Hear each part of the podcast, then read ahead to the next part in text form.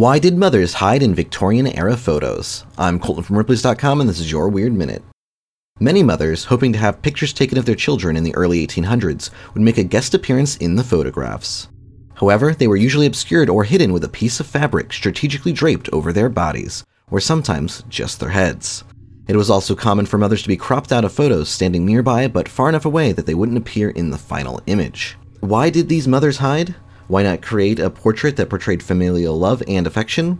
Linda Nagler, an Italian Swedish artist and publisher of the 2013 book The Hidden Mother, believes the trend started because parents wanted to create an intimate bond between the child and the viewer, thus leaving the mother out of the equation.